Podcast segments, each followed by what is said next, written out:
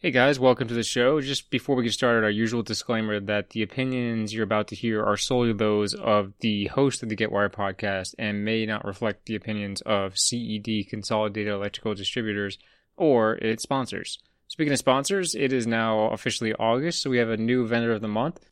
So this month we've got deals on Sylvania's latest and greatest. They got 2x2 and 2x4 flat panels, troffers, wall packs, of course the retrofit trims, they're going to be coming in doing a couple counter days, some lunch and learn type things. Fred Hernandez may get on the grill again and make us some mean steak sandwiches. Who knows?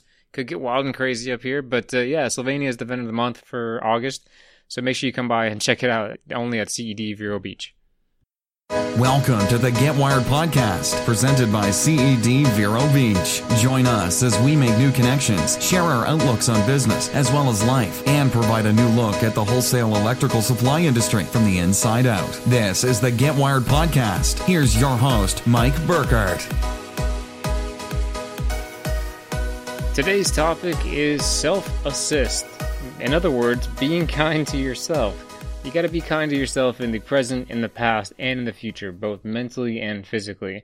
I'm sure you guys have all heard or could imagine very easily the oxygen mask example on an airplane, whereby a stewardess would get on and say, you know, in the event of an emergency, put on your oxygen mask first so that you can help others.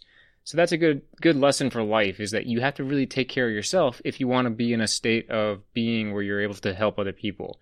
That's what we mean by self assist. So we see it a lot in a, in a caretaker and somebody that's sick. You know, they, they somebody's in a state of disease, and then you have a caretaker coming in to help them, and they spend all of their time and energy helping this other person, and they find themselves in the state of dis-ease as well. So they're out of being in a state of ease, and they end up getting sick themselves, and then of course are unable to take care of the person that they're there to take care of. So you really have to take care of yourself first in order to help other people you know, a lot of people may think that's a selfish statement, but I, I really think it's the like probably the least selfish thing you can do. In fact, it's very selfless to take care of yourself so that you're in a state where you're able to help other people at any given time. So, what do we mean by this? In the past, you want to make sure that you're framing the past in a very empowering way. Recognize that there are no losses, there's only winning and learning experiences, no failures. So, if you do have to think about being uh, being in a state of failing, make sure that you know that you're not a failure, you're a failer, somebody that or one that does fail. You want to be honest with yourself, but you want to be fair and don't deny your shortcomings because that's the only way that you're going to learn from them. In the present, you have to manage your self-talk. You know, I can't tell you how many times I'm in the gym or I'm running a mile or, or whatever the situation is, and I'm just I got this self-talk going. It's like, let's go, come on, you got this, come on, one more rep, get up, get up, one more time, you can do this sometimes you got to be your own coach. You know, you got to be inspirational and very intentional with yourself. Because sometimes it's just you versus the obstacle. Sometimes you're there working at late at night at work, or you're up early in the morning in the gym, or you just have this one more trip from the grocery store to the car, and you got the bags in your hand. Your self talk has to be, "Come on, you can do this. Let go, let go of those those limiting beliefs, and just just push through it." You know, so you got to be you got to be intentional and and focus your self talk in a very positive direction in the present. In the future, this is probably where I've focused the most on self assisting. It's in the future. I'm always trying to set myself, up for success. You know, my wife is an amazing example. She she meal preps on Sunday, and then all the food's taken care of for the whole week, uh, and everything's super easy. So she's taken the time to set herself up for success throughout the week. I do something very similar with my workout clothes every night before I go to bed, I put them in the exact same place. I put my shoes in the exact same place. So when I wake up in the morning, there's no there's no lollygag and there's no question. I just I, don't even have to turn the lights on. I know exactly how many steps it is from the bed to the couch where my shoes are, and my workout clothes, and I grab them and I walk out the door. You know, so anytime that you can d- knock things out that you have to do in the future anyways, and you go ahead and take care of them in advance, you're really setting yourself up for success in the future.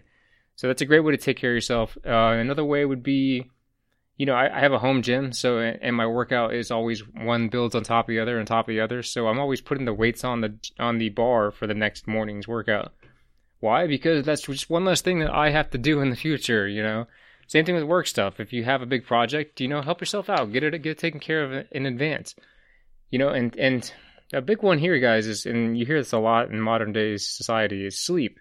So if you want to help yourself out in the present and in the future that your past will be better when you look back at it, make sure you're getting enough sleep. I gotta say, it's probably one of my single biggest commitments because it's a third of my life that I'm I'm dedicating to sleep because guess what guys? It is that important.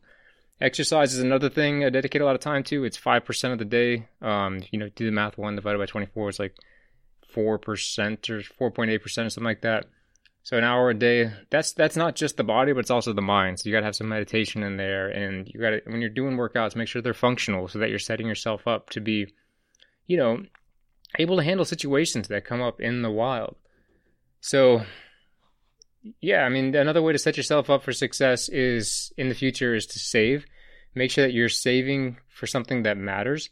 Saving to get out of debt so that you can do something that actually is is a worthwhile investment instead of just paying off debt. You want to save money to set yourself up in the future for success. Um, you know, because you want to be able to do things in the future that are greater than you're doing today. And the only way to do that is to put a little bit away to save for it. And another way to save is is time. Think about the time that you spend with people, and you, you want to make sure that you're spending it with the people that matter.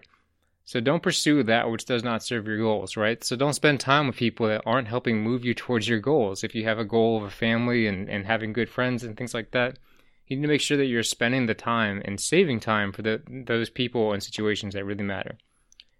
So, you know, last thing, it's, it's all about the little things. Think of your future self as being an external persona. This actually helps a lot. When you think of yourself as, especially in the future, of like setting yourself up for success, like how would you treat a really good friend? How would you treat a family member in the future? So think about it that way. And like I set my my friend up with workout clothes at the in the evening. I set my friend up with good foods to eat throughout in the fridge and in the pantry, so that when snack time comes around, there's only good options to choose from.